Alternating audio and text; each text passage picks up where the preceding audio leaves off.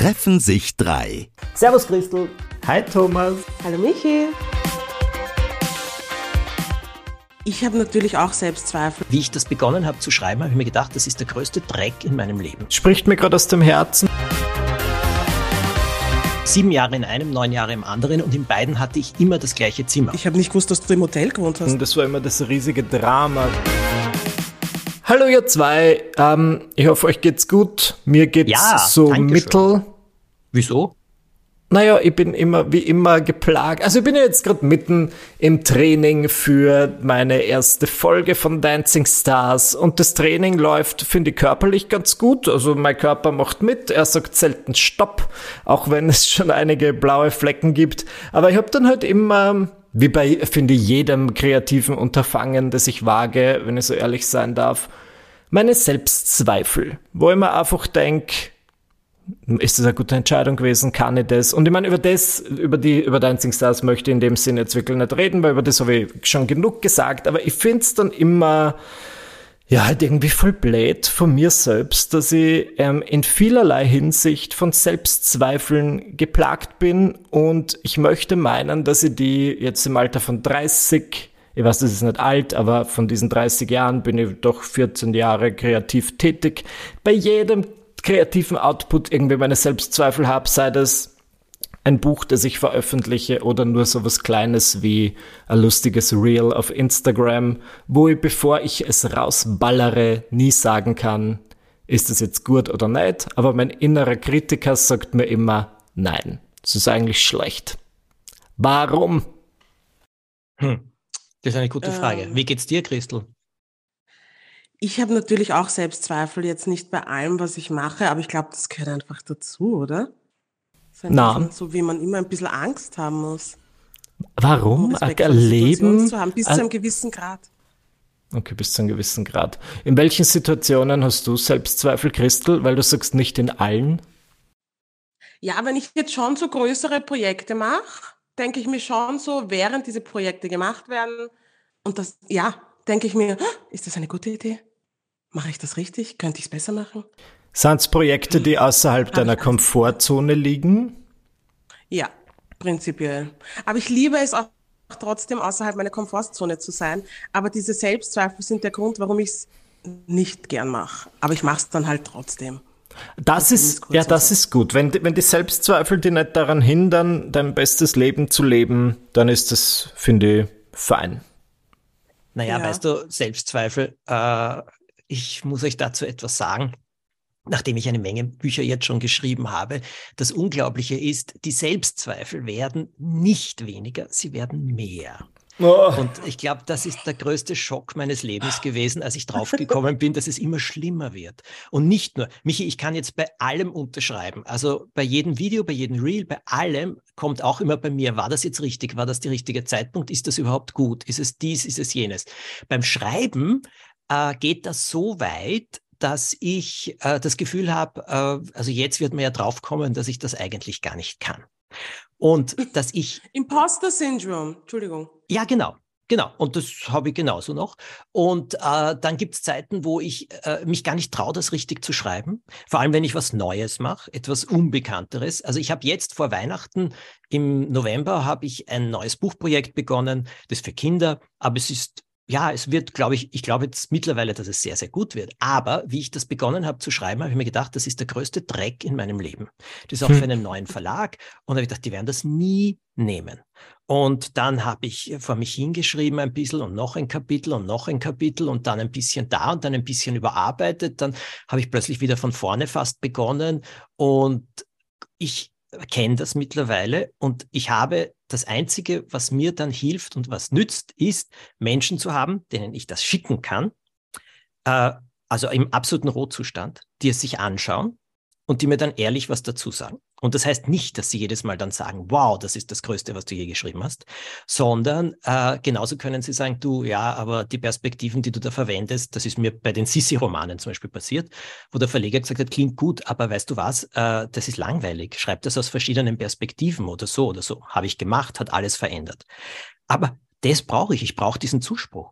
Aha. Und ich sage dir eins, was ich festgestellt habe, wenn der Zweifel am schlimmsten ist, wenn ich richtig depressiv wäre, dann wird's richtig gut. Das ist eine interessante ja. These. Ähm, ja, ja also man muss nur durch. Man muss durch. Wenn man durch die Hölle geht, muss man einfach weitergehen. Das ist das, was ich ja. gelernt ich habe. Glaub, so ein, ja, ich glaube, das ist so ein geschissener, also geschissener, aber guter Part, aber auch guter Part des kreativen Prozesses. Das ist wie die besten Liebeslieder, die besten Adele-Alben sind die, wo sie richtig Dreck gegangen ist. Ja, aber man möchte ja ein bisschen, also ja, ich verstehe es grundsätzlich, the aber. Winner takes it all. Schwere Scheidung. Danach haben sie diesen Song geschrieben. Ja, aber ich finde, als Künstler, Künstlerin neigt man dann dazu, sie vielleicht oft in so geschissene Situationen reinzugeben, weil man sie denkt, boah, dann ist meine Kunst besser. Also ich möchte, Na, ich möchte wirklich kein leidendes Künstlerleben führen. Na, möchte wirklich nicht. Aber ich, ja, aber ich finde, dass das wirklich so ist? Also manche Leute, glaube ich, machen das. Aber ich verstehe, also ich glaube, man muss es nicht provozieren, weil das Leben, wenn eins im Leben fix ist, das ist das sowieso immer irgendwas kommt, als, was eher negativ behaftet ist, wo man aber hoffentlich was Gutes draus schöpfen kann. Ich möchte kurz auf was eingehen, was der Thomas gesagt hat, was ich einen interessanten Aspekt des Ganzen finde, weil ich, mich hat's ja im Moment, also im ersten Moment voll aus dem Hocker, aus dem, aus dem Sattel gerissen, als du gesagt hast, die Selbstzweifel werden nicht weniger, sie werden mhm. mehr. Und dann frage ich mich, ob es damit zu tun hat, dass du halt zum Beispiel jetzt das erste Buch deines Lebens veröffentlichst und du denkst, ja, ich meine, keine Erwartungen, weil es gibt kein Publikum. Und dann beim zum Beispiel 600. denkst du so, gut, ich habe meine Leserschaft, das sind halt Leute, die mich schon kennen und halt eine gewisse Sache sich schon von mir erwarten. Also ich kenne das zum Beispiel bei meinen Reels oder lustige Inhalte, die ich nach außen gebe, wo ich dann nicht mehr nur darauf achte, gefällt's mir, sondern was mir dann eher zu schaffen macht, ist dieses ja, wie werden es die Leute finden? Ist es das, was die sich erwarten? Also finde die Erwartungshaltung und glaubst du, dass das, dass dadurch die Selbstzweifel stärker werden, lässt es sich leichter tanzen, wenn man glaubt, dass niemand zuschaut? Ja, es ist, ich sagte am Anfang, bist du völlig unbelastet, weil du ja noch nicht weißt, was alles schief gehen kann.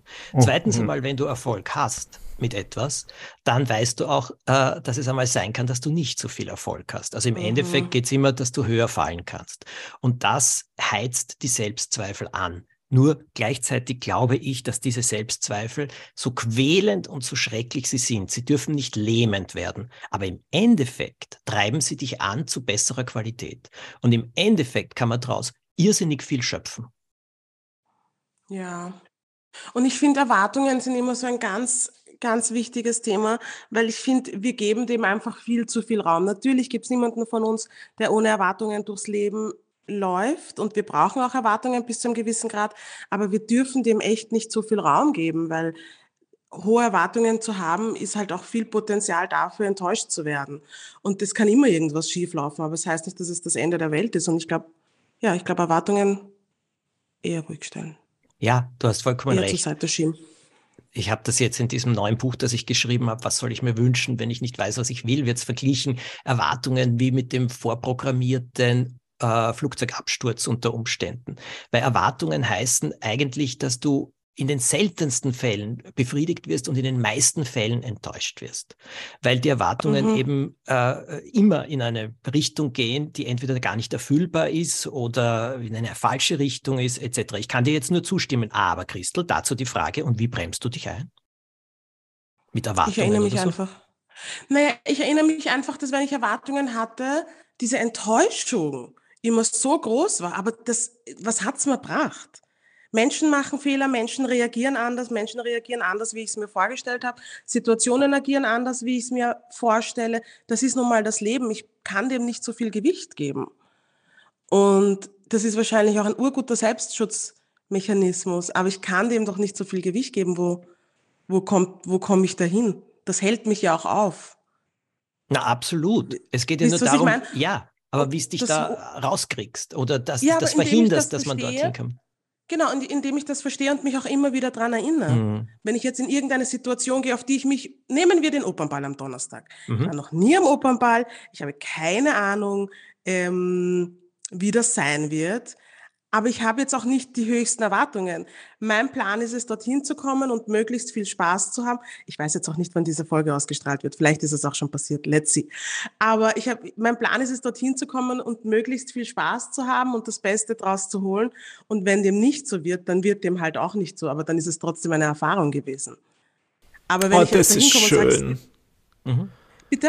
Das ist so schön, das ge- spricht mir gerade aus dem Herzen und gibt mir sehr viel. Entschuldigung, dass ich dir Ja, unterbreche. ach so, Red weiter, es tut gut, es ist wie Aber Balsam. mir, es, es kann nicht so schlimm werden. Weißt du, was ich meine?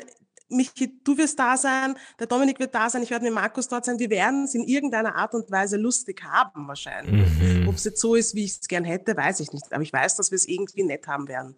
Und die Erfahrung an sich ist schon nett. Und ich glaube, dass wir uns immer wieder, oh, es kommt gerade die Sonne raus, wie wir drüber reden, zumindest bei mir. Ähm, ich glaube, dass wir uns immer wieder daran erinnern müssen, warum haben wir Erwartungen und wieso glauben wir, dass die erfüllt werden müssen, anstatt einfach in Situationen reinzugehen. Mhm. Ja, stimme ich dir hundertprozentig zu. Aber das ist wirklich ein sich dran erinnern. Wo ich die Erwartungen ausbremse, das muss ich auch sagen, weil das macht mich fertig, ist die Erwartung von anderen. Also ich sage der, das Schrecklichste sind eben Verlage oder so etwas, die dann sofort Progno- Prognosen machen, wie etwas gehen sollte Ah, oder oh sonst Gott, etwas. ja. Und ich Ja. sage, nein, wir machen's. Aus und Ende. Also bei den anderen bin ich immer Großartiges zu sehen und es zu sagen. äh, wesentlich besser als bei mir selbst. Aber das sage ich auch, hört's auf, macht's mich nicht wahnsinnig damit. Wir können jetzt nur Ja. unser Bestes geben. Eine andere Chance haben wir nicht. Den Ja. konstruierten und vorprogrammierten Erfolg gibt es nicht. Ja. Ich denke mir ja bei Erwartungen an mich als Mensch, sage ich immer dazu, hey, das müsst ihr euch mit euch selber ausmachen. Das hat in Wahrheit viel weniger mit mir zu tun, als, als ihr glaubt. Also wenn irgendwer zum Beispiel zu mir sagt, ah, ich habe irgendwie erwartet, du bist lustiger, denke ich mir, well, that's on you. Weil Ja. ich habe nie behauptet, ich bin extrem lustig. Ähm, und das sage ich den Leuten immer, hey, das müsst ihr euch mit euch selber ausmachen. Das mache ich auch immer, wenn so ein Schwall an neuen FollowerInnen dazukommt, sage ich, hi, ich bin die und die, bitte nehmt eure Erwartungen und haut es raus, weil ich kann euch nicht das liefern, was ihr euch erwartet wahrscheinlich. Weil ich bin ich und alles, was in meinem Leben passiert, ist mainly situationsbedingt. Arg. Einerseits arg, dass du das sagst, andererseits ähm, die Sonne, die gerade bei dir war, ist gerade bei mir rausgekommen. Das war so richtig wumm. Aber da merkt man, wir wohnen nicht so weit weg voneinander. Aber Ich wollte gerade sagen, zurück, zurück zu deinem Punkt. Ich finde das, ja, es stimmt eigentlich. Aber ich, ich, ich finde es dann aber schwer. Natürlich hat der Mensch Erwartungen und es ist ja irgendwie, wenn ich mir jetzt gleich ins Auto setze und wohin fahre, dann denke ich mir ja schon im Vorfeld, okay, wie fahre ich da in etwa und wie wird wohl die, und das ist für mich dann generell schwer, vielleicht hat das auch mit meiner Anxiety, wie auch immer man das auf Deutsch sagen möge, zu tun, dass ich mir halt schon vorher immer gern denke, wie eine Situation sein wird. Aber ich glaube, mir Ja. hilft's, ähm, mir immer Aber wieder in Michi, Gedanken darf zu ich rufen. einhaken? Ja, voll. Äh, weil du jetzt etwas sehr Interessantes gesagt hast, sich über den Weg Gedanken zu machen oder Erwartungen zu haben, auch wie man drauf auf etwas reagiert am Weg, ist was anderes als Erwartungen zu haben, wie etwas ausgehen soll. Ah, okay. Ja. Und ich glaube, da ist ein ganz großer Unterschied. Und ich glaube, diese Erwartungen für den Weg sind gar nicht so schlecht. Aber die, es geht dann darum, dieses Fixiertsein, wie etwas ausgehen sollte. Äh, das führt irrsinnig oft zu Enttäuschungen und ist ja nicht so produktiv oder konstruktiv. Aber ich glaube, das ist ein. Unterschied. Na, sehr so. Ich versuche mir mal Ja, einzureden, egal ob es jetzt meinen Erwartungen. Es, in den meisten Situationen, wenn wir jetzt nicht am Opernball gehen und die Oper brennt ab, dann was, es wird schon irgendwie gut ausgehen. Vielleicht ist jetzt nicht so ein geiler Abend, wie man vielleicht sich das manchmal erwarten möge, aber so oder so. Im schlimmsten Fall Ja, hatte ich einen langweiligen Abend mit Freunden. Ist ja auch nicht schlimm. Und ich glaube, was wir halt auch nicht vergessen dürfen, ist dieses Mindset zu haben, ist Übungssache. Vor allem, wenn man das sein Jo. Leben lang nicht hat. Das ist einfach Übungssache. Das muss man einfach üben. Und Ja. es funktioniert auch nicht immer bei mir, aber ich versuche mich immer bewusster, ja, ich versuche es immer bewusster zu machen. Hm. Aber die Sel beim Selbstzweifel, da habe ich eine Geschichte äh, gesehen dann einmal und die hat mein Leben wirklich positivst verändert. In England gab es einen Autor namens Ian Rankin, der schreibt Krimis, äh, ist wahnsinnig spannend, irrsinnig toll, irrsinnig erfolgreich. Und der hat für die BBC etwas gemacht. Er hat das Schreiben eines Krimi, Krimis, eines Krimis, Krimi. ein Jahr lang, Krimis, ja, äh, äh, ein Jahr lang äh, ist das verfolgt worden, wie er arbeitet und wie er das macht. Und der hat sehr, sehr oft sein Handy also vor sich dann hingestellt und einfach rein reingesprochen, wie er sich gerade fühlt. Und sie haben ihn besucht viermal und zu vier verschiedenen Punkten eben mit ihm geredet und Interviews gemacht, gezeigt und so weiter, auch im Verlag dann. Super, super Doku. Und da gibt es einen Punkt, und den habe ich geliebt. Und äh, da sagt er auch wirklich mit ganz dramatischer Stimme, es ist jetzt so, äh, ich habe jetzt diese Kapitel, aber das geht sich nicht aus, dieses Buch. Also das ist das Schlechteste in der Serie. Rebus, mhm. glaube ich, heißt sein Inspektor oder Rebus. Und ähm, das geht sich nicht aus und äh, das, das wird nichts und so weiter und so weiter. Und dann erzählt er, dann geht er zu seiner Frau und dann sagt er zu seiner Frau eben, das geht sich nicht aus so und äh, ich schaffe das nicht und ich weiß nicht, wie ich das, also das ist, ich habe das schlecht aufgebaut und wieso kann mir sowas passieren? Jetzt muss ich neu anfangen. Und dann sagt sie zu ihm, Seite 67. Und er sagt, was? Und sie sagt, du bist auf Seite 67. Er sagt, wieso weißt du das? Sagt sie, weil du jedes Mal kommst. Bei jedem Krimi, den du schreibst. Und mir genau diese Geschichte erzählt. Und jedes Mal bist du auf Seite 67. Er ist in sein Arbeitszimmer gegangen und hat aufgenommen, wo er schallend lacht. Er war auf Seite 67. Und er hat gesagt, er konnte sich nicht daran erinnern, dass er das seiner Frau zehnmal schon erzählt hat. Wortwörtlich das Gleiche. Ja. Na, Alter. Ja, siehst du? Und, äh, und solche Sachen sind dann irgendwie sehr, sehr äh, angenehm. Also der Ivo ist da auch ganz super, wenn ich ihm vorjammere, wie schlecht etwas wird oder wie furchtbar es ist oder wie ich nicht weiterkomme und wie ich nicht äh, sonst irgendwas habe. Äh, der hört mir wirklich geduldig zu bis zu einem gewissen Punkt. Und dann sagt er, jetzt mache ich deinen Espresso und dann setzt du dich hin und dann schreibst du weiter. Und das war's. Das und dann muss ich jedes Mal lachen, da muss ich jedes Mal lachen, weil er es nicht ernst nimmt. Also bis zu einem gewissen Grad, aber dann einfach mir zeigt, mhm. komm, reg dich ab. Das, das kennen wir jetzt schon. Ähm, und das tut irrsinnig gut. Und ich kann dir etwas sagen bei Selbstzweifel. Ich glaube, sie plagen alle Menschen. Die Christel hat zu Beginn gesagt, das gehört dazu. Glaube ich auch. Ich glaube auch nicht, dass es so was Schlechtes ist. Aber ich glaube, es tut irre gut, wenn man Menschen rund um sich hat, äh, die einen da schon ein bisschen äh, rausholen, runterholen, wachrütteln, trösten auch einmal oder sonst irgendetwas. Den Schädel ja, oder halt einfach wirklich die Wahrheit sagen und sagen, ja. okay, weißt du was, das ist wirklich ein Schatz. Ja, genau. Das kann genauso Muss sein. Muss auch geben. Ja, so ja. ist es. Aber dann war der Selbstzweifel eh schon wieder gut. Dann kannst du es ja besser ja. machen. Heißt ja nicht, dass es nie mehr besser ist. Genau das. Ich glaube, das Ziel ist es, sich nicht komplett vereinnehmen zu lassen davon. Genau. Und nicht lähmen. Genau, nicht lähmen. Und es vielleicht sogar nutzen.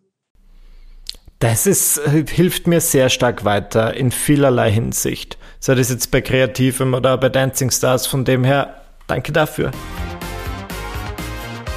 Unser Wort der Woche. Hotel. Mm. Jetzt könnt ihr mal was uh. dazu sagen. Ich sag nix.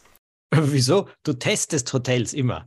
Ich sehe ja. immer deine Be Bewertung. In letzter Zeit hast du es jetzt nicht mehr gemacht. Ja. Sind böse geworden auf dich oder wie? Nein, Nein. ich habe das Gefühl, ich möchte nicht. Also, hm, das ist dann auch so eine Sache, wenn ich halt auf Instagram ein Hotel so richtig unter meine Fette, na, wie sagt man da, in die Reißen nehme und total zerleg, ist das für andere Leute vielleicht das schönste Hotel, in dem sie je waren und dann will ich nicht so wie eine riesige Diva wirken, indem ich dann halt ähm, diese Dinge so ähm, zerreiße. Von dem her, ich muss sagen, ich war in letzter Zeit, also ich bin durch meinen Berufszweig des Kabarettisten oft in Hotels, bin immer wieder überrascht, was sich dieser Tage als Hotel bezeichnen darf. Obwohl ich das nicht so bezeichnen würde, das sind oft Absteigen dabei.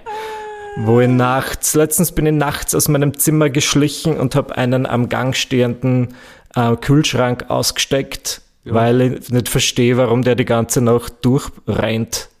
Wahrscheinlich ist das ganze Gefrierfach zerschmolzen und mir was wurscht. mein Traumberuf. Mhm. Mein Traumberuf, anonymer Gast. Kennt ihr das? Ja, ja, ja. Ja. Also das, ich muss sagen, das stelle ich mir schon irgendwie sehr spannend vor. Wobei es irrsinnig anstrengend sein muss. Eine äh, Bekannte von mir hat das gemacht und die hat mir gezeigt, diese Checklisten, die sie da ausfüllen muss und was sie da alles machen muss. Und du darfst es ja nie zeigen. Sie muss sich das ja alles merken oder eben heimlich aufzeichnen. Aber was sie dann alles absolvieren muss und was da alles gemacht werden muss und so weiter, also das ist ziemlich lang. Also es ist jetzt nicht nur erfreulich, aber irgendwie so alles ausprobieren und so, ich fände das schon. Aber kann ja, sie voll. irgendein Pool machen? Kann sie sich das nicht alles mit Sprachnachricht oder Handynotizen aufschreiben am Pool Ja, oder in der muss- Sauna liegen? Nein, sie muss ja Verstehe ich wirklich alles, ja. auch von der Rezeption und da und dies und jenes. Also geht es ja nicht nur um die Zimmer, sondern vor allem ganz besonders um den Service. Also wie Leute sind und wie die dir Mm. entgegenkommen und so weiter und so weiter. Na, es gibt Und- ja so wunderbare Sendungen. Da gibt es sogar die britische Variante davon, wo dieser Hotel Inspector, das ist so eine Ah, Hotel Dame, genau, die ja. Alex Polizzi und die reist durch verschiedenste Hotels. Und das wäre einfach, also sollte demnächst mal ein Sender an mich herantreten und irgendein Konzept brauchen, übernehme das eins zu eins, einfach irgendwo durch Österreich tuckern und verschiedenste, also gut, die Frau Hotel Inspector hat da halt ein bisschen Hintergrund und kommt, glaube ich, aus dem, aus der Tourismusbranche. Ich bin einfach nur ein Gast mit irrsinnig hohen Ansprüchen. Also ich habe jetzt nicht so den, den Background, aber das wäre mein absoluter Traum. Aber bist du Team Hotel oder bist du Team Airbnb? Hotel, Privat. weil ich es genieße, ähm, die zum Beispiel bei einem Städtetrip mein Zimmer zu verlassen und dann kommst du zurück und es passt halt wieder alles. Du musst dich um nichts kümmern. Das Bett ist gemacht in manchen Hotels. Das war ein sehr netter Touch. Da war ich in Prag mit meiner Mutter und die haben immer in meinem Buch an der Stelle, wo ich aufgehört habe, ein Lesezeichen reingelegt. Oh. Und solche Touches finde ich einfach voll nett. Das ist auch nett. Das ist wirklich und du, nett. Christel? Airbnb Ich oder bin Hotel? Team Hotel aus ähnlichen Gründen wie der Michi, wobei ich war jetzt vor ein paar Wochen mit ein paar Freundinnen poltern in Budapest und wir hatten ein riesiges Airbnb und das war auch sehr lustig. Ich habe es mir vorher sehr schrecklich vorgestellt, weil ich mir gedacht habe, aha, wir sind irgendwie sieben Frauen, wir kennen uns eigentlich nicht alle so Oh. gut und dann sind wir jetzt alle gemeinsam in dieser Wohnung. Aber es gab irgendwie genug Badezimmer für uns alle und genug Zimmer für uns alle und die Wohnung war so groß, dass wir Raum hatten für uns alle und es war wirklich nett. Und du, Mhm. Thomas? Hotel, Team Hotel. Absolut. Ja. Ich habe ja oft erzählt, ich habe ja viele, viele Jahre im Hotel gewohnt in London und dort geschrieben. Und ich muss sagen, das war schon die, eine ganz besondere und ganz besonders gute Zeit, weil ich mich um nichts kümmern musste. Und wenn du dich um nichts kümmern musst, ich höre zum ersten Mal, dass du im Hotel gewohnt hast. was? D- Ich habe nicht gewusst, dass du im Hotel gewohnt hast. in London 16 Jahre lang. Du, das war kein Spaß, du, äh, Michi vorher Ich habe das vorher gesagt, natürlich weiß ich das über den Thomas. Das Ich ist ein wichtiger Teil der Biografie. Nein, ich wollte jetzt nicht zu viel. Äh, ja. Ja, Ah, nur damit, also für die Zusch ZuhörerInnen, der Michi hat, ich glaube, bevor wir auf, angefangen Ja. haben Ja. aufzunehmen, gesagt, also ich würde gerne jemanden kennen, der 16 Jahre im Hotel gewohnt hat. Und ich habe gelacht, weil ich mir gedacht habe, na, wer hat 16 Jahre im Hotel gewohnt? Aber dann war es der Thomas. Und jetzt habe ich aber eine? Frage, was mich voll interessiert und genau das gleiche, was die Christel fragt, how is that? Weil ich bin jetzt, ähm, um wieder auf mein Lieblingsthema Dancing Stars zurückzukommen, es gibt bei uns auch KandidatInnen, die halt nicht in Wien wohnen und die sind halt jetzt für die nächsten zwei Monate im Hotel. Man muss es ja dann schon irgendwie persönlich machen, habe ich den Eindruck. Hast du das gemacht? Konntest Ja. du das irgendwie Ich habe in zwei verschiedenen? Hotels gewohnt, also äh, sieben Jahre in einem, neun Jahre im anderen und in beiden hatte ich immer das gleiche Zimmer. Und äh, das ist ganz, ganz wichtig. Denn ähm, aus dem einen hatte ich diesen wahnsinnig schönen Ausblick, den ich wirklich geliebt habe. Und dann fühlst du dich auch in gewisser Weise zu Hause. Und ich war ja nie durchgehend dort, sondern ich war immer dort eine Woche, zehn Tage oder irgend so etwas. Dann war ich wieder weg, dann bin ich wieder gekommen. Und Mhm. ähm, im zweiten Hotel muss ich dazu sagen, dass ich dann dort auch schon gewandt hatte und alles. Die haben dann, wenn ich abgefahren bin, das rausgenommen. Da habe selbst meine Bücher sind liegen geblieben. Die haben das rausgenommen und haben das Zimmer anderweitig vermietet. Und wenn ich zurückgekommen bin, wieder alles reingegeben. Und zwar so ordentlich, als wäre ich nie fort gewesen. Da war ich natürlich sehr dankbar, aber ich war auch der Gast, der dort die meiste Zeit verbracht hat. Ja. Wie das ist, ich kann es dir genau sagen. Es war in einer Zeit, wo ich wirklich Tag und Nacht geschrieben habe und wo ich nur darauf konzentriert war. Ich musste mich um nichts kümmern. Es ist ja alles gemacht. Äh, zum Frühstück gehe ich. Verstehst du? Und äh, das hat bedeutet, ich habe mich wirklich nur aufs Schreiben konzentriert. Und am Abend bin ich dann spazieren gegangen, Kleinigkeit vielleicht noch essen oder so und habe Notizen schon für den nächsten Tag gemacht. Und wow. da, im Hotel kommt noch etwas dazu für Schriftsteller. Es ist einfach genial. Du setzt dich in die Lobby und schaust dich um und findest die Charaktere für deine Geschichten, mhm. weil dort so viele Menschen unterwegs sind. Und ich habe natürlich dann auch, es gibt ja auch andere Stammgäste, die habe ich dann zum Teil auch kennengelernt. Und äh, das war auch sehr interessant. Also ich muss auch sagen, dass ich zum Beispiel heute äh, in London ja eine Wohnung habe, aber ähm, ein Drittel der Freundinnen und Freunde, die ich habe, habe ich über das Hotel kennengelernt. Wow. Und bis zum heutigen Tag. Es ist ein ganz eigenes Gefühl, aber das haben viele, also Schriftstellerinnen und Schrift, also ich kenne es nur von Schriftstellern, jetzt muss ich ganz ehrlich sagen, haben das auch in der Vergangenheit schon äh, öfter gemacht. In Österreich gab es Schauspieler, die gewohnt haben im Hotel, mehr oder minder fix. Und äh, das habe ich ja nicht. Aber ich war dort und es war für mich eine einfache Form von, also einfach heißt jetzt in, in der Abwicklung vom Leben, mhm. damit ich mich eben auf das konzentrieren konnte, was ich da hauptsächlich gemacht habe. Aber dann kommt der Tag, und da hat ein Freund hat einmal dann zu mir gesagt, sag einmal, du bist immer auf der Durchreise, möchtest nicht einmal ankommen? Und das war der, ja genau. Und da hat es bei mir Klick gemacht. Und von dem Tag an habe ich mich im Hotel nicht mehr wohlgefühlt. Von dem Tag an war plötzlich es so, dass ich mich fremd gefühlt habe in dem Zimmer. Von dem Tag an war es dann plötzlich so, dass ich gemerkt habe, nein, das ist nicht meins. Das ist alles, weißt du, äh, hotelmäßig. Und nein, da war dann der Wunsch, dass ich gesagt habe, naja, wenn es irgendwie geht, und ich, ich, liebe eben London so, ja, dann würde ich schon gerne äh, mich auch irgendwo niederlassen können. Und das Leben hat mir dann sehr geholfen. Gott sei Dank vor vielen Jahren. Aber äh, ja, das waren, sind unterschiedliche Phasen im Leben. Und jetzt ist mir das eigene, das Persönliche und so weiter wesentlich wichtiger. Mhm. Verstehe ich auch. Es ist trotzdem einer meiner, äh, also ich stelle mir es, wie du das geschildert hast, es klingt schon angenehm mit dem Hotelleben. Ich kann mir das, ich würde gern manchmal länger in einem Hotel sein als diese eine Woche, die ich dann manchmal mache, aber dann so ja. richtig zu leben. Ja, ich verstehe die Vor- und Nachteile. Aber ich habe halt dann wirklich, glaube ich, hätte die Sorge, dass ich ein bisschen den Bezug verliere zum, ja, halt zur unter Anführungszeichen Realität. Aber du hast ja nicht nur im Hotel gelebt. Du warst ja zwischenzeitlich wieder woanders. Ja, erst, erstens war ich zwischenzeitlich woanders und du verlierst nicht den Bezug zur Realität.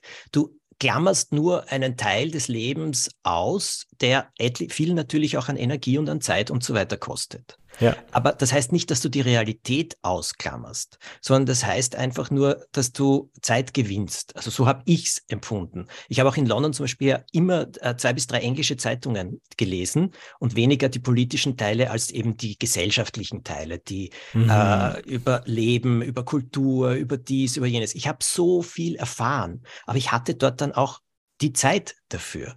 Und dann bin ich noch auf etwas draufgekommen ich habe dort geschrieben, in einem Hotel war unten die Lobby eine Bar und die war damals wahnsinnig beliebt. Das heißt, am Abend ab 5 Uhr sind die Leute dort reingeströmt aus den Büros und haben was getrunken und es gab Musik und sie haben sich laut unterhalten. Und jetzt kommt's. Ich habe an etlichen Tagen gar nicht so gut geschrieben, aber am Abend ab 4, 5 bin ich da unten gesessen, einsam und allein zwischen all den feiernden Menschen und habe vor mich hingetippt. Es war mhm. wahnsinnig laut und ich habe sensationell gut geschrieben. Und wisst ihr warum? Das übertönt die Stimme im Kopf, die da sagt, das ist nicht gut, mhm. das ist nicht gut oder so etwas. Du sitzt dort, das ist irgendwie anders und ich konnte mich hervorragend konzentrieren. Ich war mehr als erstaunt, aber es ist viel so entstanden. Das ist urgutes Material für so ein 90er Jahre Romantic Movie. Ja. Das jahrelang im Hotel leben, oder? Mhm. Ja, so was gibt's noch nicht, das etwas, müssen was wir. am Sonntag um 17 Uhr auf ORF und auf RTL spielt. Er lebt im Hotel und verliebt sich dann in wen? In irgendeinen richtigen Bergbauern, der sein ganzes Leben lang nur Kühe melken musste. Ich bin fasziniert.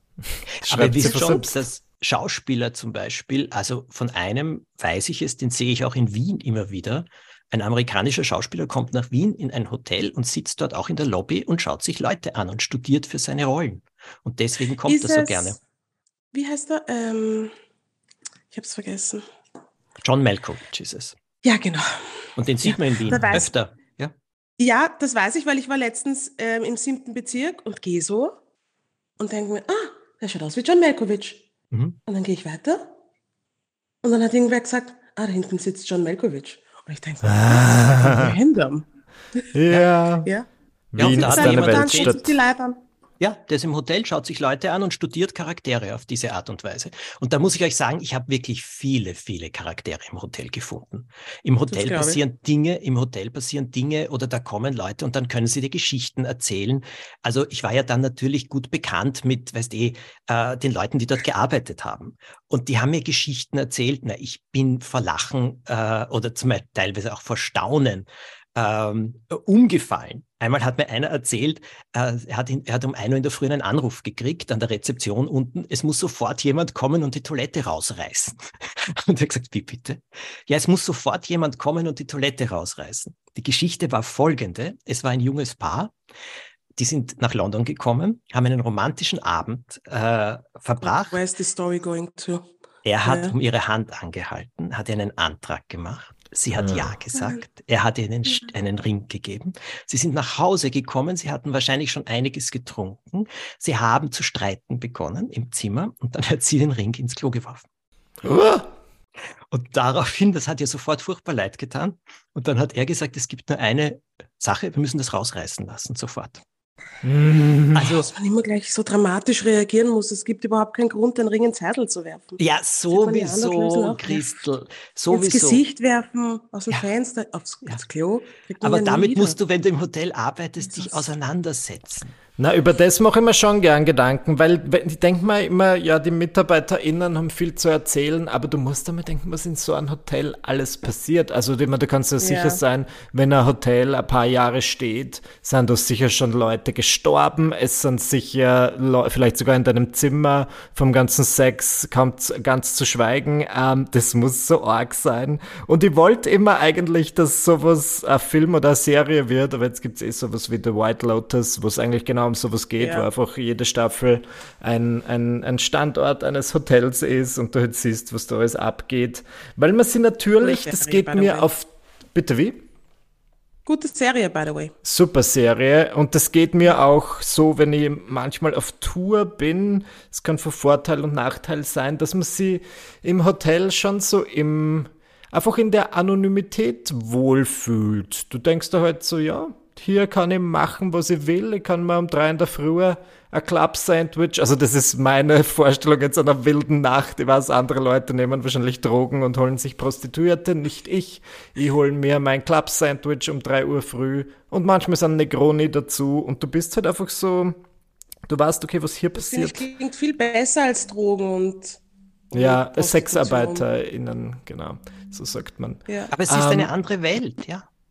Voll. Es ist eine Ja, andere Welt. Geil. Und das ist das, ja, aber das ist das Geile dran und das ist, aber wie gesagt, es wird dann auch irgendwann einmal fremd. Also ich fühle mich auch heute, muss ich dazu sagen, in wenigen Hotels wirklich gut. Also ich fühle mich in vielen Hotels äh, so wie ein Fremdkörper ein bisschen. Oder auch die Betten und so, es fühlt sich alles an so fremd mehr. Und das ist schon mehr als früher, muss ich sagen.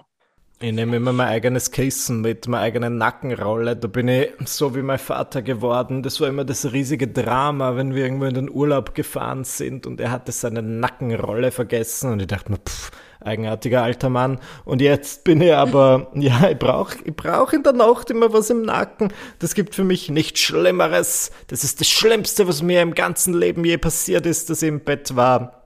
Und das Kopfkissen war nicht zufriedenstellend. Siehst du, da bin ich anders. Ich reise mit Teddybär. Ich Oh. brauche einen ganz bestimmten Teddybären, weil dann kann ich schlafen besser. Ja, Ja.